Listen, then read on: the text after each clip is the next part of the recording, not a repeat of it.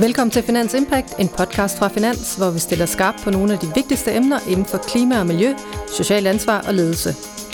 Mit navn er Signe Ferslev, jeg er ESG-redaktør på Finans og vært på denne podcast. I sidste uge holdt podcasten efterårsferie, men der var gode folk på arbejde på Impact-redaktionen, og der er kommet masser af interessante historier ud til vores læsere.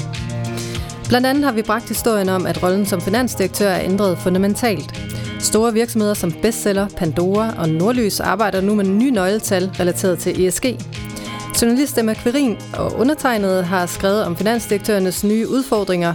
Emma er med i studiet i dag. Fortæl lidt om den tendens. Vi tager også fat på historien om, at en syndflod af kæmpestore havvindprojekter snart rammer EU. Det er godt nyt, men, og der er et men, det handler om konkurrence fra Kina. Klimaredaktør Jakob Martini er i studiet og udlægger teksten for os.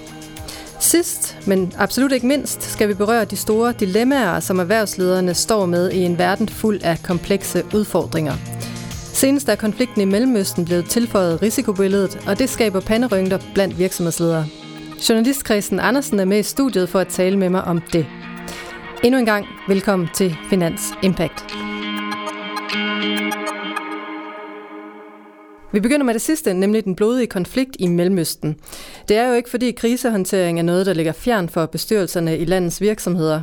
Men det har alligevel skabt bekymring i erhvervslivet, hvad krisen i Mellemøsten kommer til at betyde for virksomhederne.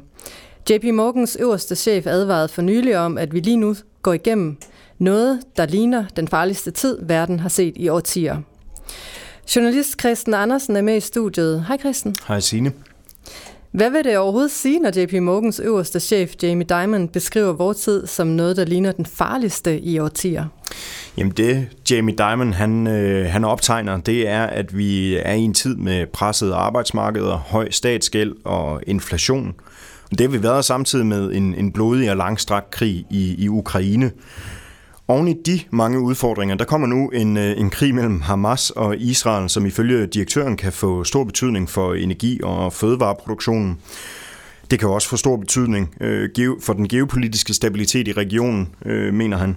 Og, og, og de her forskellige elementer kombineret, det, får, det er altså det, der får ham til at konkludere, at vi potentielt lever i den farligste tid, verden har set i årtier.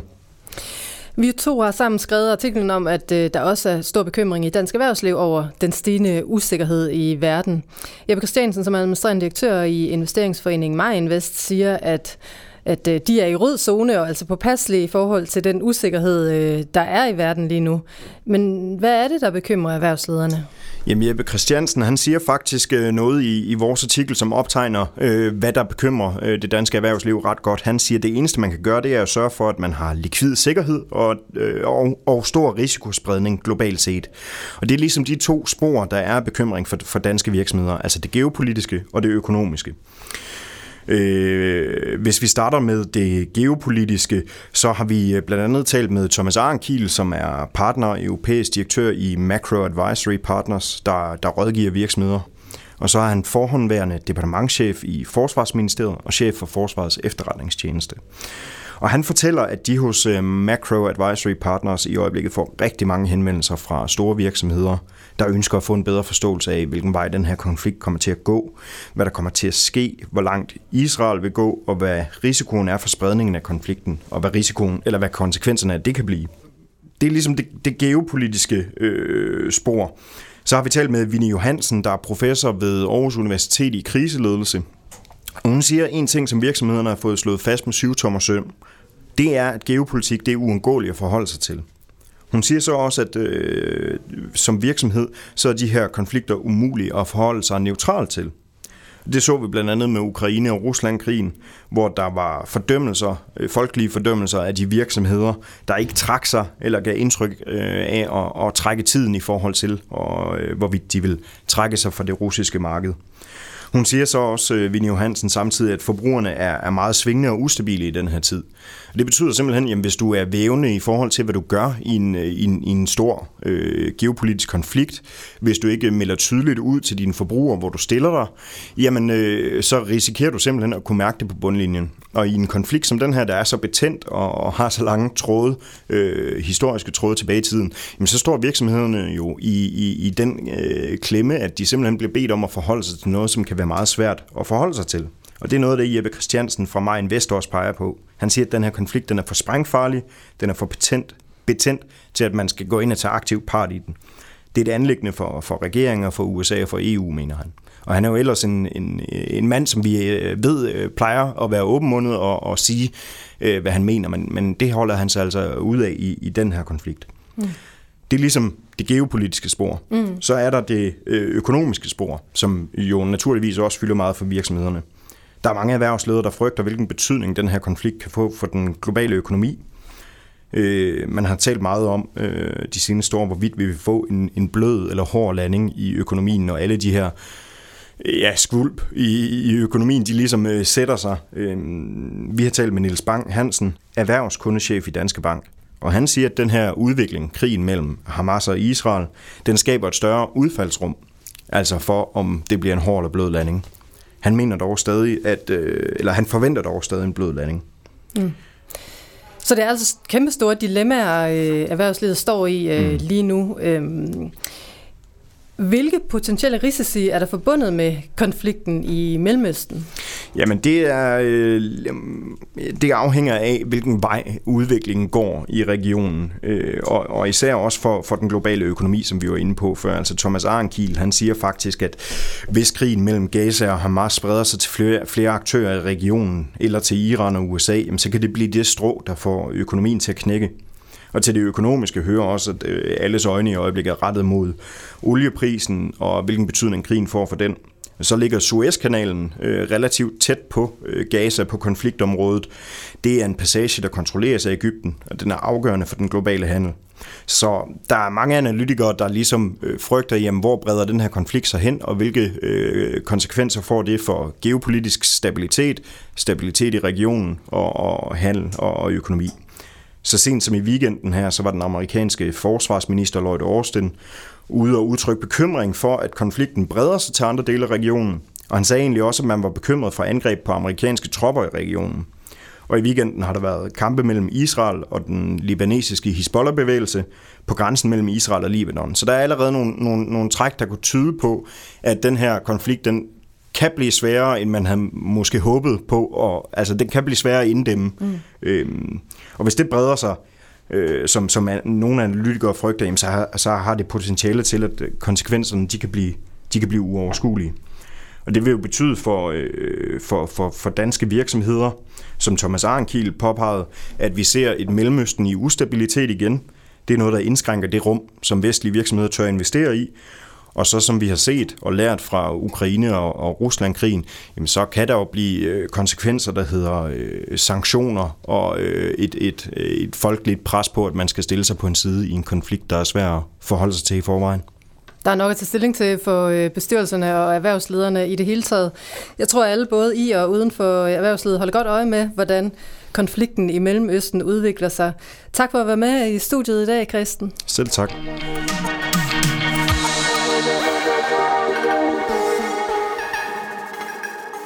Finansdirektørerne har fået en ny dimension ind i deres arbejde. Det er nemlig ikke længere kun finansielle nøgletal, der fylder i regnearkene. Det gør ESG-nøgletal også. Og det er nyt for finansdirektørerne, som har været vant til at træffe beslutninger baseret på finansielle nøgletal. Journalist Emma Querin er med i studiet. Vi har skrevet om den her tendens sammen, og jeg tror, vi begge to var noget overrasket over, hvor meget ESG fylder i forhold til finansielle nøgletal hos finansdirektørerne. Velkommen til, Emma. Mange tak. Hvorfor fylder ESG så meget? Jamen, altså, det er en dagsorden, som på en eller anden måde kommer bulrende ind øh, på finansdirektørernes øh, kontor på rekordtid. Øh, både øh, selvfølgelig takket være den lovgivning, der er på vej fra, øh, fra EU, som vi også har skrevet rigtig meget om på Finans, men også bare øh, fordi, at det begynder at gå op for dem, at det ikke CSR 2.0 det her. Det har en helt anden form for tyngde. Øh, de oplever både selvfølgelig internt i, øh, i virksomheden, at, øh, at det er nogle bundlinjer, som er vigtige for, om deres forretning er sund, men de oplever også udefra, at investorer stiller krav til en gennemsigtighed i forhold til de her ESG-data. Øh, det gør banker også i forhold til at stille øh, finansiering til rådighed. Men så er en ting, som de alle sammen var meget enige om, som var rigtig vigtigt for dem, det er, at det har en betydning i forhold til rekruttering. Altså at nye medarbejdere stiller spørgsmålstegn ved, om det er en øh, virksomhed, de har lyst til at arbejde i, og der har de brug for os at have adgang til den her, øh, hvad man siger, deres data på øh, ESG-området. Hvorfor er ESG overhovedet forankret hos finansdirektøren og ikke hos en bæredygtighedschef, som de jo også alle sammen øh, har ansat?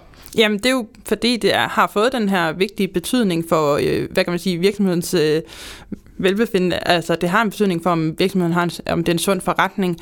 Øh, derudover så ligger det jo selvfølgelig, at der kommer den her lovgivning omkring øh, rapportering, som jo så også ligger ved finansdirektøren, ligesom den finansielle rapportering har gjort det. Så det ligger også meget naturligt, at det er finansdirektøren, der skal sørge for, at øh, man rapporterer på det rigtige data til årsregnskabet. Hvad er timingen i forhold til lovgivningen? Altså, fordi der er jo nogle øh, deadlines, der, der kommer her inden så længe.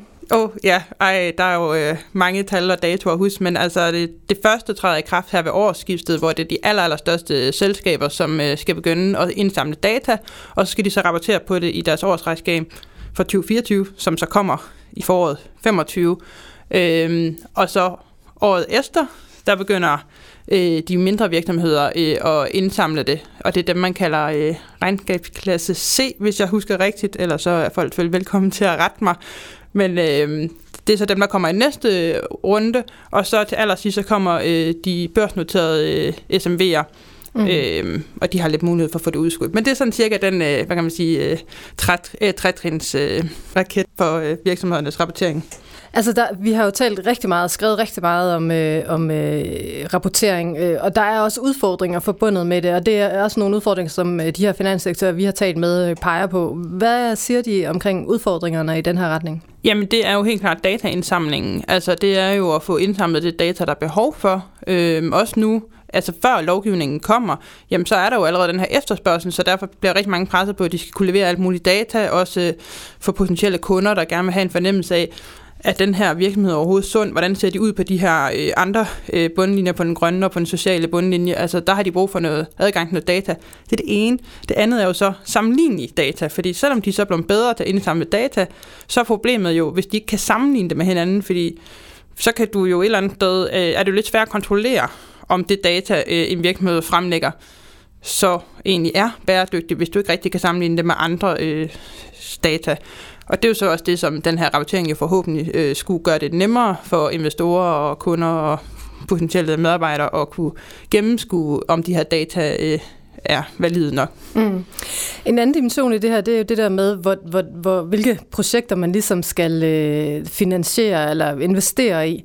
Øhm, kan du komme med nogle eksempler på, hvordan finans, finansdirektørerne griber det her an? Fordi der, deres samspil med bæredygtighedschefen er jo ret vigtigt i forhold til, øh, hvor skal vi ligesom, øh, hvilke projekter skal vi smide penge efter, og, og, og hvilke skal vi øh, på den lange bane, og hvilke skal vi på den korte bane øh, gå med? Ja, altså der er jo sket et, øh, et hvad kan man sige, paradigmeskift i forhold til den måde, de arbejder med det på, hvor man sagde, altså tidligere har det der bæredygtighed måske været forankret i et eller andet mærkeligt hjørne af virksomheden, for man ligesom kunne sige, at det, så havde vi det.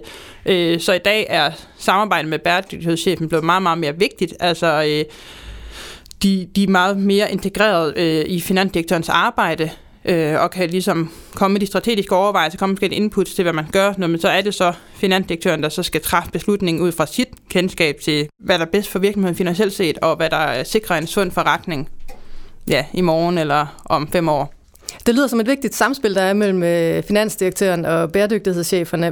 Hvordan, øh, kan du prøve at sætte nogle ord på, hvordan samspillet er? Jamen, altså man siger, at, øh, at bæredygtighedschefen kommer med en strategi og forslag til 30 indsatsområder, så er det ligesom finansdirektøren, der skal sætte sig ned og tage stilling til, tage stilling til hvor at det vil give mening at lægge penge i forhold til at sikre forretning i fremtiden. Altså det vil sige, du kan jo have masser af gode idéer til, øhm, ja, hvad kan man sige, okay, vi kan sænke øh, CO2-udslippet øh, for virksomheden ved at køre mere i, øh, i elbiler, eller øh, kun spise grønt i kantinen, og, og sådan noget. Så kan man sætte sig ned og kigge på, okay, jamen det øh, kan være, det er lidt dyrere at skifte til elbiler, men vi vurderer, at selvom vi bruger flere penge på det, så kommer det også, hvad kan man sige, det kommer godt tilbage igen i fremtiden. Det kan jo være så den beslutning, finansdirektøren ligesom tager stilling til rent konkret, at selvom det koster lidt mere på bundlinjen, så kan det bedre betale sig i fremtiden, fordi det så giver noget godt på den anden bundlinje, som er den grønne bundlinje. Mm, ja, så på den måde har de finanssektorerne også skulle, skulle sætte sig ind i øh, en helt ny, øh, en helt ny viden faktisk øh, på det her område. Ja. Mm. Jamen Emma, tusind tak for at være med i studiet i dag. Vi kommer selvfølgelig til at følge med øh, videre på det her område, fordi det er jo noget af det, der også viser, at det ESG er sådan set er forankret allerøverst i, i virksomhederne. Tak fordi du kom i studiet. Tak fordi jeg måtte. For uden konflikter, krig og geopolitiske spændinger står verden også med en stor udfordring i forhold til klimaet. Noget af det, der skal være med til at bekæmpe klimakrisen og sænke CO2-udledninger, er jo øh, grønne energikilder, blandt andet vind. Og nu kan vi endelig forvente, at der kommer gang i opsætningen af havvind. Det viser en ny analyse. Klimaredaktør Jakob Martini er med i studiet for at fortælle om øh, udviklingen. Hej Jakob. Hej Signe. Hvad er forklaringen på, at der nu for alvor bliver udbudt store mængder havvind i Europa? Jamen, det bunder jo i, at der er en øh, række politiske ledere rundt omkring i Europa, som har lovet øh, en masse øh, havvind inden for de kommende år. Det er sådan cirka halvandet års tid siden, jeg selv var inviteret til kaffe over i statsministeriet for at interviewe øh, øh vores statsminister Mette Frederiksen og EU-kommissionens formand Ursula von der Leyen. Det var dagen inden, at øh, det her store Esbjerg-topmøde, øh, hvor der var fire lande, der gik ud og lovede at tidoble øh, deres øh, opstilling af havvind inden øh, 2030. Øh, og året senere, der var der fem andre lande, der troppede til, som man faktisk fordoblede den her aftale. Alle de her forskellige udmeldinger fra landene, de skal jo eksekveres på et eller andet tidspunkt, og vi er altså kommet dertil, hvor man nu er nødt til at begynde at sende de her projekter i udbud, hvis de skal nå at opstilles inden 2030. Hvor meget taler vi om her? Jamen altså, vi taler om, at øh, man i 2024, ifølge den her analyse, som er lavet af, af det konsulenthus, der hedder Agia Insights, altså i 2024 er det forventeligt, at der vil blive udbudt øh, sted mellem 40 og 50 gigawatt havvind. Hvis vi lige skal sætte det lidt i perspektiv, så øh, kan man sige, at i EU i dag har vi cirka 12 gigawatt havvind, så altså, det, det er altså en, en mange gange op. Altså, og vi kommer jo fra et, øh, et, et sted, hvor der stort set ikke sker noget som helst. Altså i 2022 var der, blev der udbudt 0 gigawatt havvind, så blev der udbudt øh, 13, eller regner man med, at der bliver udbudt 13 gigawatt i løbet af 2023, og så når vi altså op på de her 40-50 gigawatt i løbet af 2024. Og det er projekter, som bliver udbudt. Det vil ikke sige, det er ikke der, man indgår øh, kontrakten, men det er der, hvor man ligesom øh, får defineret, hvad er betingelserne, hvor skal øh, det her ligge, og øh, man får sat gang i nogle udbudsrunder, hvor der er nogle virksomheder, der kan byde ind. Så er der virkelig kommet øh, hul på øh, ketchupflasken her. Altså er der ingen udfordringer i forhold til, at stort set øh, alle havvindudbud i det her årti kommer på mere eller mindre samtidig nu? Og det er jo en kæmpe stor udfordring, uh, især fordi, at det jo, som jeg nævnte før, kommer på et tidspunkt, hvor det stort set er gået i stå. Så øh, vi har jo en øh, havvind, eller en vindindustri, som, øh, som er hårdt presset for tiden. Øh, de fyrer folk og øh, kører med underskud øh, i mange øh, af de her virksomheder, og det, det skaber jo nogle problemer, for det betyder, at øh, på nuværende tidspunkt har, øh, har hele øh, leverandørkæden, altså alle underleverandører, og sådan set også de store vindmølleproducenter, de har ikke rigtig haft mulighed for at investere investerer i at opskalere deres øh, produktionskapacitet. Så når det hele det lander på én gang, så, så øh, skal der altså øh, ske et mirakel, hvis de skal kunne levere alle de her vindmøller på, på meget, meget kort tid. Det er en kæmpe udfordring. Mm. Altså vi har jo også øh, på Impact øh, skrevet og talt rigtig meget om arbejdskraft som en udfordring for den grønne omstilling. Hvordan spiller det ind her? For man kunne da også forestille sig, at der skal nogle hænder til at udføre det her arbejde. Jamen, det er jo lidt samme problemstilling som uh, produktionskapaciteten. Altså, man har jo heller ikke fået uddannet de folk, som uh, skal løfte den her opgave her, så også der vil der blive, blive rigtig uh, hård uh, kamp uh, om, om, om hænderne til at, at, at løfte opgaven. Og det er jo også derfor, at der også er en intern konkurrence landene imellem. Altså, hvem er det egentlig, der kan tiltrække projekterne? Fordi at hvis uh, du står i et land som Danmark, hvor vi jo skal udbyde uh, 9 gigawatt havvind, altså hvis tyskerne de uh, har nogle projekter, som er federe, så har vi ikke øh, måske øh, virksomheder eller hænder nok til at få løftet projekterne i Danmark, så det er også noget med for det første at rykke hurtigt, så man kommer på forkant af den her øh, store bølge af nye udbud, men også sørge for at lave rammebetingelsen så attraktive, at virksomheder de rent faktisk gider at lege med. Mm. Så er der et andet perspektiv, som I også skriver om i jeres artikel, og det er jo, at de kinesiske vindmølleproducenter, de, de står i kulissen til at gå ind på det europæiske marked. Hvor alvorligt skal man tage konkurrencen fra den kant?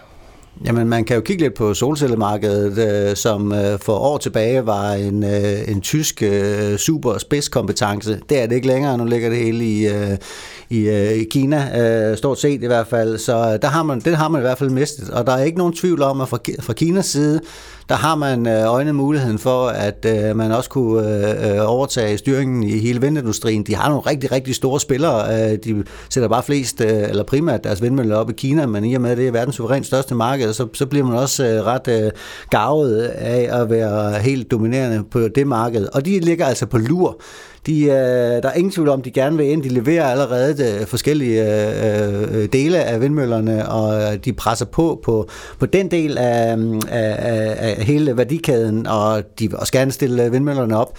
Og derfor så bliver en stor del af den her diskussion, det er også, hvordan man får strikket de her udbud sammen. Altså det nytter ikke nok noget bare at sige, at nu skal vi have bygget 9 øh, gigawatt havvind så billigt som muligt, fordi så tror jeg, vi kan være ret sikre på, at det bliver kinesiske møller, der kommer til at stå der. Man er simpelthen nødt til at gå ind øh, via udbudsbetingelserne og stille nogle forskellige kriterier osv. for at sikre sig, at, øh, at det også bliver øh, noget, nogle europæiske virksomheder, der kommer til at levere den her. Mm. Hvad er skrækscenariet? Altså, hvad frygter man i forhold til, hvad sker der, hvis, øh, hvis de kinesiske udbydere, de, øh, eller øh, øh, producenter, de ligesom kan sætte sig på det her marked? Jamen det der er skrækscenariet, det er jo, at bare du slår øh, den øh, europæiske vindindustri øh, ned. Det vil jo være ærgerligt for øh, EU, og det vil være rigtig ærgerligt for Danmark, fordi vi er øh, jo i en virkelig, virkelig stærk position på det her marked. Og faktum er bare, at hvis man alene skal konkurrere på, på pris, altså, så er det ikke øh, Vestas, der øh, leverer den øh, billigste mølle. Det kan godt være, at de leverer den bedste, og de kan måske også tage hensyn til alle mulige andre øh, ting, men, men, øh, men man er virkelig, virkelig opmærksom på, på, på selve industrien her. Og det er jo ikke kun Vestas, det handler om. Man skal huske på, at der er et hav af underleverandører, som, som er med i den her værdikæde her, og de er jo presset endnu mere øh, end, øh, end dem, som leverer slutproduktet, altså selve vindmøllen. Så der der er rigtig mange arbejdspladser, og, øh, og jo også sådan noget som øh, sikkerhedspolitik, fordi at man er blevet mere og mere opmærksom på, at man gerne selv vil opstille sin, øh, sin energiinfrastruktur. Mm. Det bliver spændende at følge. Tak, Jacob, for at fortælle om udviklingen inden for havvind. Det var så lidt. Det var alt for os i denne omgang. Tak til jer, der lyttede med. Du kan læse meget mere om klima og miljø, socialt ansvar og ledelse på Finans. Anders Tykær og Kasper Søgaard stod for lyddesign og teknik. Også tak til jer. Jeg hedder Signe Færslev, og vi er tilbage i næste uge med nye historier fra Finans Impact.